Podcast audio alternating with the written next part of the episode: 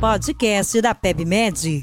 Os principais assuntos do momento na medicina.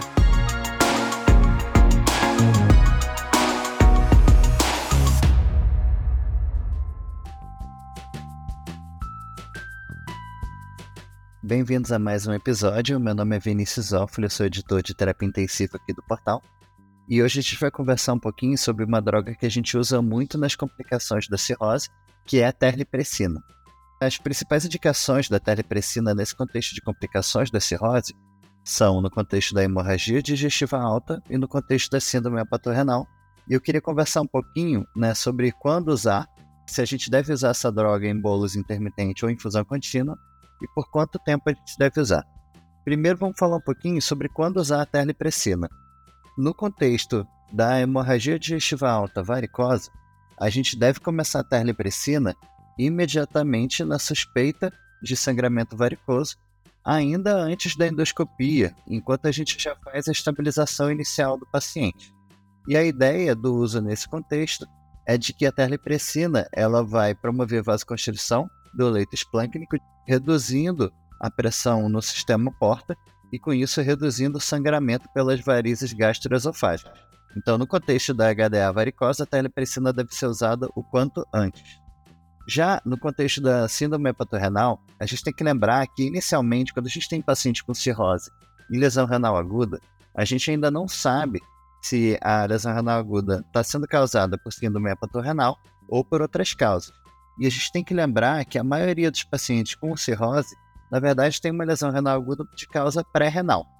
Por isso, a primeira medida que a gente faz diante de um paciente com cirrose e piora da lesão renal aguda é: primeira coisa, eu vou suspender qualquer droga que seja nefrotóxica.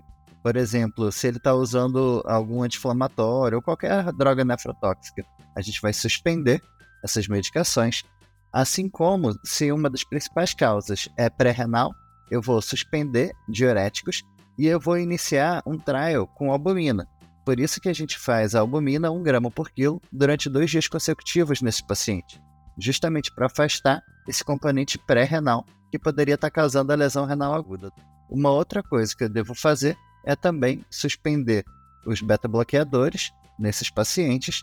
Eu preciso também afastar causas pré-renais com isso, mas também pós-renais. Então, a gente sempre deve pedir uma imagem, por exemplo, um ultrassom de rins e vias, para afastar causas pós-renais dessa lesão renal aguda do meu paciente, assim como eu devo pedir uma urina 1 para avaliar se tem alguma causa renal da lesão renal aguda do meu paciente. Por exemplo, se vem uma proteinúria de grande monta, ou se vem é, cilindros hemáticos, eu vou pensar em alguma glomerulopatia induzindo essa lesão renal aguda. Passados esses dois dias de expansão com albumina e descartadas essas outras causas, se a função renal do meu paciente ainda não tiver melhorado, aí sim eu dou o diagnóstico de síndrome hepatorrenal oficialmente. E nesse momento eu devo começar a terlipressina para paciente com síndrome hepatorrenal. E nesse momento também eu vou manter a albumina, só que numa dose de 20 a 40 gramas por dia. Beleza? Eu devo dar terlipressina em bolos intermitente ou em infusão contínua? E aqui vale a pena a gente lembrar das principais complicações com o uso da terlipressina. As principais coisas que a gente se preocupa em quem está recebendo terlipressina é, número um, edema agudo de pulmão, por sobrecarga volêmica, uma vez que eu estou pegando todo esse volume de sangue que estava na circulação esplâncnica, eu estou fazendo vasoconstrição dessa circulação eu estou aumentando o volume estressado, estou aumentando o volume circulante efetivo dos meus pacientes, eles podem ter um edema agudo de pulmão. Isso leva a complicações respiratórias que aumentam, sim, a mortalidade desses pacientes em alguns estudos. Outras coisas que preocupam a gente é a isquemia miocárdica, mas também isquemia intestinal. Todos esses efeitos adversos podem acontecer com o uso da terlipressina, são coisas que preocupam a gente. E teve um estudo muito interessante de 2016, né, publicado na Hepatology, é, que comparou o uso da telepressina de forma intermitente ou infusão contínua. Independente de qual grupo o paciente estivesse, era iniciada uma dose de 2mg ao dia, e essa dose poderia chegar até no máximo 12mg ao dia, e isso era aumentado dependendo se a função renal do meu paciente estava em melhor ou não. Se a função renal não tivesse melhorando, a gente poderia aumentar a dose até esses 12 miligramas por dia. Quem estava no grupo infusão contínua recebia esses 2 miligramas em infusão contínua ao longo de 24 horas.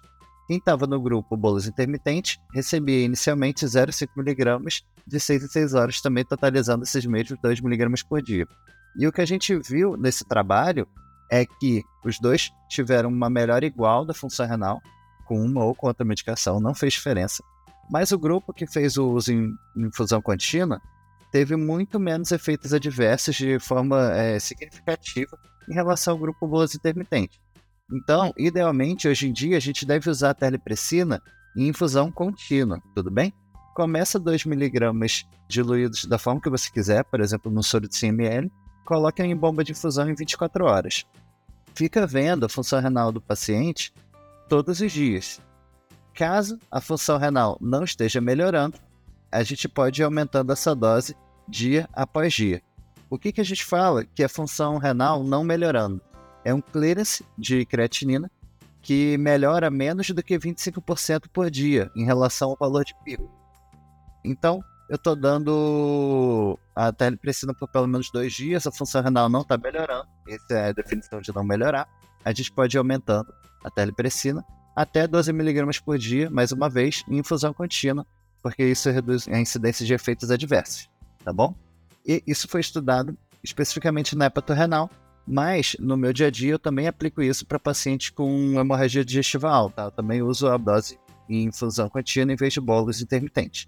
Por fim, por quanto tempo a gente deve usar a terlipressina? Na HDA, vocês lembram que a gente começou a terlipressina inicialmente quando eu tive a suspeita de hemorragia varicosa, mesmo antes da confirmação. E nesse contexto eu vou manter a terlipressina por 5 dias. Então, HDA eu vou manter por 5 dias a terlipressina. Já na hepatorrenal é um pouco diferente. Como é que funciona? Eu vou todo dia ficar acompanhando a função renal do meu paciente e eu vou manter o tratamento com terlipressina e com albumina até acontecer resposta completa da disfunção renal. E resposta completa é definida como creatinina abaixo de 1,5. Então, eu vou manter esse tratamento até a creatinina cair abaixo de 1,5. Ou até completar 14 dias de tratamento. Depois de 14 dias de tratamento, se não melhorou, eu vou suspender também, considerar que meu paciente é um não respondedor. Combinado? Bom, era mais ou menos isso que eu tinha para conversar com vocês hoje. Um resumão rápido de quando e como e até quanto tempo usar a teleprecina no nosso dia a dia. Eu espero que vocês tenham gostado. Fiquem atentos para os próximos episódios. Um abraço.